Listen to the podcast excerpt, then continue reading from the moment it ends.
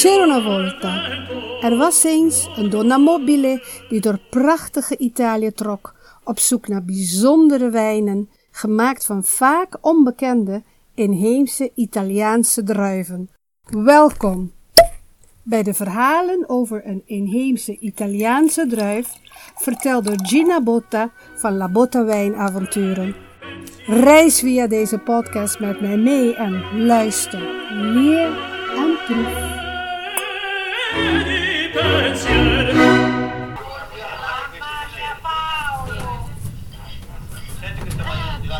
Gino sta registrando per la Gina. Gina amore ci manchi! Che siamo alla grappa! Che ci fai a Udre? Tutta ma gli ingredienti della grappa, Gino, ci manchi! E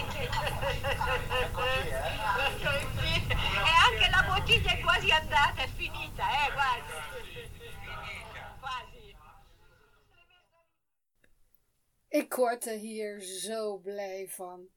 Die lieve schatten, vrienden van ons uit Italië, die met een lunch Italia tutta gialla aan het vieren zijn. Dus ze vieren het feit dat Italië in verband met de COVID-regio's nu helemaal geel is. Ze zijn, zoals het hoort bij zo'n lunch, voortdurend eh, smaken aan het beschrijven en daarbij roepen ze dat ze mij heel erg missen. Ze zijn daar bezig ehm, trouwens een smaak te beschrijven waar ik niet zo dol op ben. En dat is dus van een grappa. Een grappa is een destillaat gemaakt van de schillen van de wijndruiven. Elke, of elke, dat hoeft je niet verplicht, maar wijngaarden kunnen samen met een distillerie afspreken dat ze die schillen van de druiven komen ophalen naar de oost. En daar maken ze dus deze druivendestillaat van. Ik vind het meestal niet zo lekker, omdat ik vind dat het smaakt naar, ja, ontsmettingsmiddel, puur alcohol. Maar die van Marino, dat is anders. Hij heeft natuurlijk een geheim recept van zijn vader, waarbij hij ook, zeg maar, builtjes, soort theezakjes, met kruiden in laat zakken. Uiteraard wilt hij niet zeggen welke. Eén keer toen hij heel wat grappa op had, heeft hij twee van genoemd. Maar goed, en dat maakt dat die grappa toch wat complexer wordt. En dat vind ik best wel lekker. Dus nou goed, dat waren ze dus aan het, uh, aan het beschrijven. Auguri cari, gefeliciteerd lieverds met Italia tutta gialla. En laten we hopen dat er nu heel veel mensen naar Italië gaan om te genieten van dit land, van het eten, van de mensen en van de wijnen. Welkom bij aflevering 8. Vandaag neem ik jullie mee naar het noordoosten van Italië. Tussen de hoge bergen van de Dolomieten en Oostenrijk in het noorden, Slovenië in het oosten en de Adriatische Zee in het zuiden, met Kroatië aan de overkant. Daar ligt een, de regio Friuli Venezia Giulia. Door uit te leggen waar we zitten, beschrijf ik eigenlijk ook het landschap in grote lijnen. Hoge bergen in het noorden, heuvels in het midden en vlakker in het zuiden richting zee. Zo'n naam, bestaande uit drie namen, verklapt al een beetje dat er iets hier bijzonders aan de hand is. Nu is Friuli Venezia Giulia één administratieve regio, maar in niet zo'n verre verleden bestond het nog uit hertogdommen, markgraafschappen, koninkrijkjes en de grenzen met Oostenrijk en Slovenië zijn menige keren verplaatst door bloedige oorlogen. Zo'n ontwikkeling moet toch wel iets doen met de mensen, dacht ik toen ik dat voor het eerst hoorde. En, en dat heb ik ook ervaren.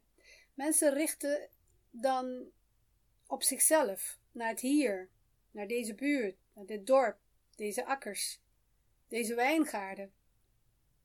Voor druiventeelt en druivenrassen heeft het ook gevolgen. Door die bewegelijke grenzen deelt dit gebied, zeker in het oostelijk deel uh, van Friuli Venezia Giulia met Slovenië, deelt die verschillende inheemse druivenrassen. De meeste druivenrassen hebben ook een Sloveense en een Italiaanse naam. Naast een plaatselijke naam. Een, een, een, ware uitdaging om al die namen te onthouden als je ze aan het bestuderen bent. Ik heb met wijnboeren aan beide kanten van de tegenwoordige grens gesproken. De mensen van dit gebied zijn opvallend rustiger, beleefd, misschien een beetje kat uit de boom kijkend, maar ze grijnzen mijn vraag weg als ik vraag of een bepaalde druivenras nu Sloveens of Italiaans van oorsprong is. Hoe beantwoord je ook zo'n vraag in dit gebied? Net als de regio uit aflevering 5, de Val d'Aosta, heeft deze regio bij de vorming van de Republiek Italië de status van een autonome regio binnen de Republiek gekregen. Wegens diverse identiteiten en de officiële talenkwestie. De Republiek, die trouwens afgelopen 2 juni net 75 jaar is geworden, by the way. Zo'n jonge republiek. En, en dus is deze regio ook jong. En daardoor kan men nog niet zeggen of een druivenras Sloveens of Italiaans is, bijvoorbeeld. Men grijpt wel naar mijn gevoel naar het eigene, naar de lokale druivenrassen, alsof het boeien zijn. Ze bewaken oude wijngaardmethodes, die ze bijna kwijt waren door modernismen, die, opgeleid zijn door de, die opgelegd zijn door de overheid trouwens. En ondanks dit alles is er een druivenras bijna uitgestorven. De paarse druif Schioppettino. Resultaten van wetenschappelijk onderzoek, zoals DNA-onderzoek, zijn dus mijn leidraad. Daar lees ik dat Schioppettino's wieg in een klein gebied ligt tussen de steden Prepotto en Albana, die beiden in het tegenwoordige Italië liggen. Het is een oude druif. De naam van de druif komt reeds voor in geschriften van uit de 13e eeuw, omdat nobelen uit Venetië dol waren op de Schioppettino, op de Schioppettino wijn, moet ik beter zeggen. Ondanks deze bekendheid is deze druif bijna verdwenen. Eerst kwamen de grote plagen van phylloxera en schimmels, eind 19e en begin 20e eeuw. Toen de wijnboeren hun wijngaarden gingen herbeplanten, hebben ze net als anderen ook gekozen voor de toen financieel succesvolle Franse druivenrassen. Ook omdat de plaatselijke overheid van het stadje Prepotto de aanplant van Franse druivenrassen enorm stimuleerde. Namen van vele inheemse druiven uit de regio zijn toen doorgestreept uit het register. En als je een druivenras uit het register haalt, betekent dat bijvoorbeeld dat de wijnboeren geen subsidies meer krijgen om deze druiven te verbouwen. Later in de jaren zestig zijn ze zelfs een stapje verder gegaan. Toen heeft de overheid van Prepotto het planten van Schioppettino zelfs verboden. Dat heeft tot een ware rebellie geleid, onder leiding van de aanhangers van inheemse druivenrassen en van de Schioppettino in het bijzonder. Zij vonden dat Schioppettino echt bij het gebied van Prepotto hoorde. Onder druk van deze protestanten en het onrust die zij veroorzaakten, heeft de provincie van Udine in 1977 ingegrepen en heeft besloten dat de Schioppettino weer geplant mocht worden en dat je niet beboet zou worden als je de Schioppettino in de wijngaard had staan en of wijn van maakte. There is no such thing as bad publicity. Al dit tumult bracht Schioppettino in de schijnwerpers, en vooral de jonge wijnboeren werden er nieuwsgierig naar. En zo besloot een zekere jonge man, begin jaren zeventig, genaamd Paolo Rapuzzi, toen hij de familiewijngaard overnam, dat hij alleen inheemse druivenrassen wilde hebben op zijn boerderij, die trouwens nog steeds bestaat onder leiding van zijn kinderen. Het heet Ronchi di Cialla. En Cialla schrijf je C-I-A-L-L-A. Hij kende, dus Paolo, kende de druivenrassen niet. Hij had ze nooit gezien of geproefd. Hij kende alleen maar wat verhalen. Maar hij ging op zoek. En hij kreeg vele stekken van oude, verstopte wijngaarden natuurlijk, want het mocht helemaal niet. En deze wijngaarden die stonden ook niet geregistreerd. Een oude woekerende wijngaard is makkelijker te verstoppen dan je zou denken. By the way, je kunt je misschien afvragen hoe kan dat? Ik heb de bijzondere ervaring gehad om samen met de eigenaresse van een stuk land in Toscane dat ik mocht werken aan de weer tot leven brengen van een verwaarloosde wijngaard. Ik heb een goed idee van hoe dat eruit ziet. Je kunt echt heel moeilijk door de enorme massa aan, aan bladeren, ranken en stro de druivenplanten zien. Je kunt ze nauwelijks zien. Laat staan dat je de identiteit van de planten zou kunnen bepalen. Oude illegale Schioppettino boeren waren blij toen Paolo belangstelling toonde dat ze stekken en natuurlijk ook adviezen mee konden geven aan deze jonge, enthousiaste man. Paolo Rapuzzi heeft inderdaad deze stekjes gebruikt om zijn wijngaarden aan te planten. Op de website van de wijnboerderij staat er Il luogo dove lo Schioppettino è rinato, de plaats van de wedergeboorte van de. Paolo Rapuzzi wordt daarom, samen met de protestanten tegen het verbod van Schioppettino, als de helden van Schioppettino beschouwd. Als je deze naam onthoudt en je gaat op reis in het gebied, dan heb je een streepje voor bij een wijnboer. Zeker eentje van Schioppettino. Toen ik wijncursussen volgde, hadden velen moeite met het uitspreken van de naam Schioppettino, wat afgeleid is van Scop pietare, wat knetteren of knallen betekent. Knetteren zoals, een, eh, zoals knetteren in houtvuur. Men denkt dat het te maken kan hebben met het knetteren van de druiven in je mond. En wat betreft het knallen, er is een verhaal wat te maken heeft met uh, flessen Schioppettino wijnen die door een naïeve methode om wijnen te maken en te bottelen in het verleden, vaak in het voorjaar tot enorme explosies in de wijnkelder leiden. De Schioppettino-druif heeft veel te vertellen. En natuurlijk gaan we het hebben over wat voor aroma's en smaken u kunt verwachten bij deze wijn. Maar we beginnen, of we gaan door eigenlijk, met waar u deze wijn kunt gaan opzoeken als u door Italië reist, hopelijk binnenkort. Friuli Venezia Giulia is een prachtig gebied, die vaak door Nederlanders wordt overgeslagen, omdat het zo in dat oostelijke hoekje ligt. Dat is jammer.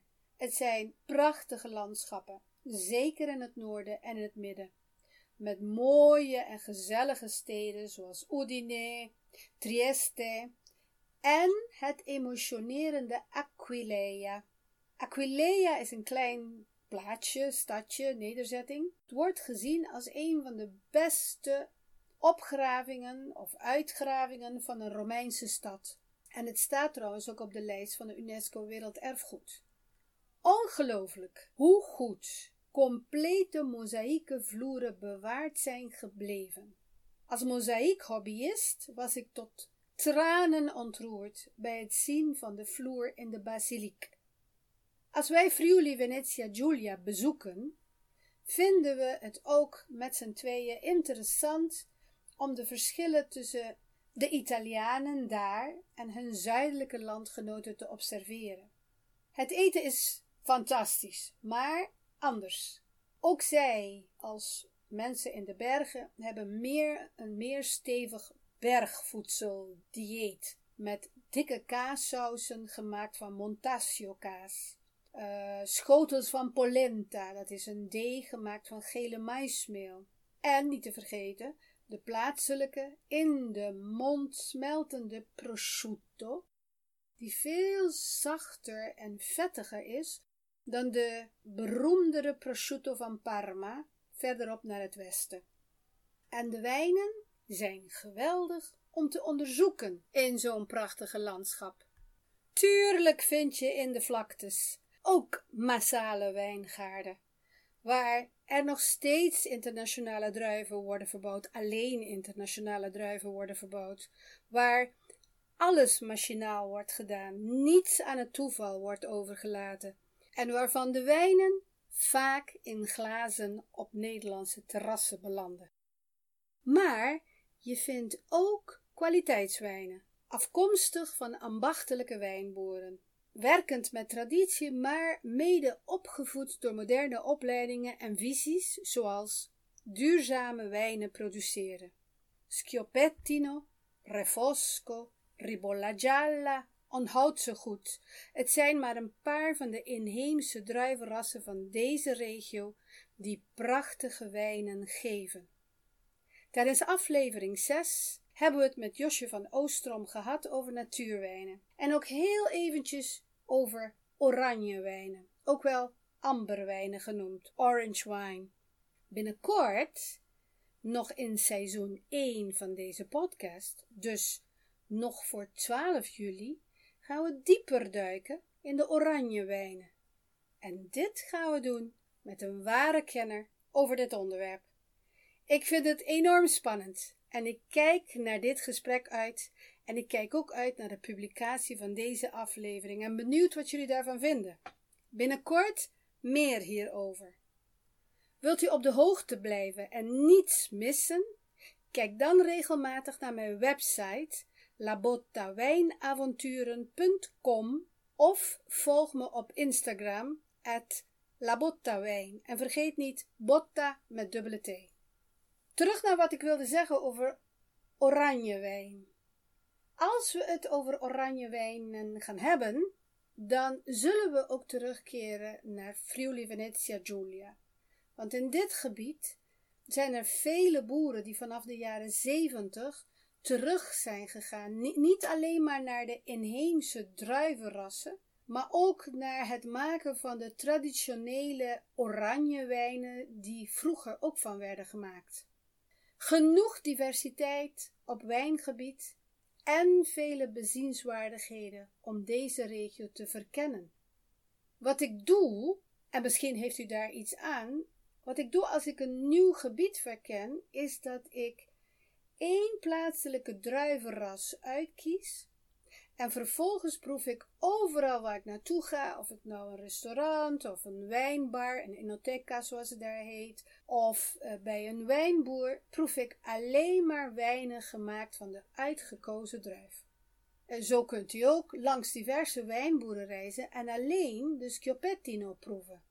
U krijgt een beter beeld, raar genoeg juist door dit te doen, door de eh, wijnen van diverse makers en misschien zelfs uit diverse regio's, maar dan toch gemaakt van één en dezelfde druivenras, krijgt u toch een beter beeld van de overeenkomsten en verschillen in de wijnen gemaakt van die ene druivenras, dus Schioppettino in dit geval. Hoe u het ook doet, ik weet zeker dat u zult genieten. Als u op zoek gaat naar Schioppettino, dan kan ik u zijn geboortestreek aanraden. Want deze druivenras schijnt snel heimwee te krijgen naar zijn geboortegrond en schijnt het minder goed ergens anders te doen. Schioppettino is immers als inheemse druivenras helemaal aangepast aan de bodem en het klimaat van zijn klein gebiedje. Plant en druif kunnen exceptioneel goed groeien in dit koele klimaat. De druiven zijn zelfs kwetsbaar voor de zon door hun dunne schil en ze kunnen letterlijk zonnebrand oplopen en daarbij wordt de plant bruin en de druiven drogen uit. Een ramp voor de wijnboer. Velen zijn van mening dat de mooiste Sciopettino's allemaal komen uit het gebied rondom Prepotto dezelfde stad dus waar die protesten hebben plaatsgevonden. Wat u uh, bij een kwaliteitswijn gemaakt van Schioppettino druiven als typische kenmerken kan verwachten, is juist dat aparte mengsel van pittigheid aan de ene kant, en denk maar dan aan pittigheid van, sommigen zeggen witte peper, ik zelf vind zwarte peper, gemengd met kruidig, denk aan tijm, en ook daarbij met stevige frisse zuren en donker fruit, zoals zwarte kersen. Ik noem expres zwarte kersen als laatste, want de smaak van rood en donker fruit is iets wat u eerder zou verwachten bij een rode wijn. En hier is het een van de vele aroma's en smaken. Dus naast wat ik noemde, die pittigheid, die kruidigheid, eh, de frisse zuren, wat deze wijn, de Schiapettino, zo bijzonder maakt. Vanaf eind juli hopen wij voor twee maanden weer terug te zijn in Italië. Ik verheug me er zo op om rond te rijden in de camper, prachtige gebieden te zien, praten met mensen, op zoek gaan naar mooie wijnen gemaakt van inheemse Italiaanse druiven. Wijnboeren ontmoeten, hun wijnen proeven en naar hun verhalen luisteren, die ik weer stiekem aan u doorverteld in deze podcast. Dat zal natuurlijk wel uh, in seizoen 2 worden vanaf oktober. En non dimenticare, niet vergeten, mocht u een verzoekdruifje hebben, dus een druifje waar u graag meer informatie over zou willen, dat u graag zou willen dat ik het meer ga onderzoeken in Friuli Venezia Giulia of in welke regio van Italië ook, laat me dat weten. En wellicht wilt u zelfs dat ik wat flessen meebreng voor u, zodat u dat kan proeven.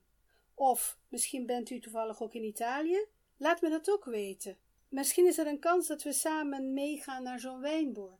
Laten we genieten. En ik ga vanavond in elk geval het glas heffen. Italia è tutta gialla. Grazie della visita. Meer verhalen en of foto's kunt u vinden in de Wijnavonturenblog op mijn website. Daar kunt u ook podcastwijnen bestellen, zodat u tijdens het beluisteren van een aflevering de bijpassende wijn van inheemse druiven kunt proeven. Luister, leer en proef in uw eigen tijd en in uw eigen omgeving. Om de lancering van de podcast te vieren, kunt u ook door het mailen, door een review achter te laten of nog mooier, door te abonneren op mijn podcast, in aanmerking komen voor een fles wijn cadeau. Een cadeau molto speciale voor mijn molto speciale luisteraars. In elk geval, non dimenticare, niet vergeten, we hebben een afspraak staan voor het volgende verhaal over de inheemse Italiaanse druif. Arrivederci.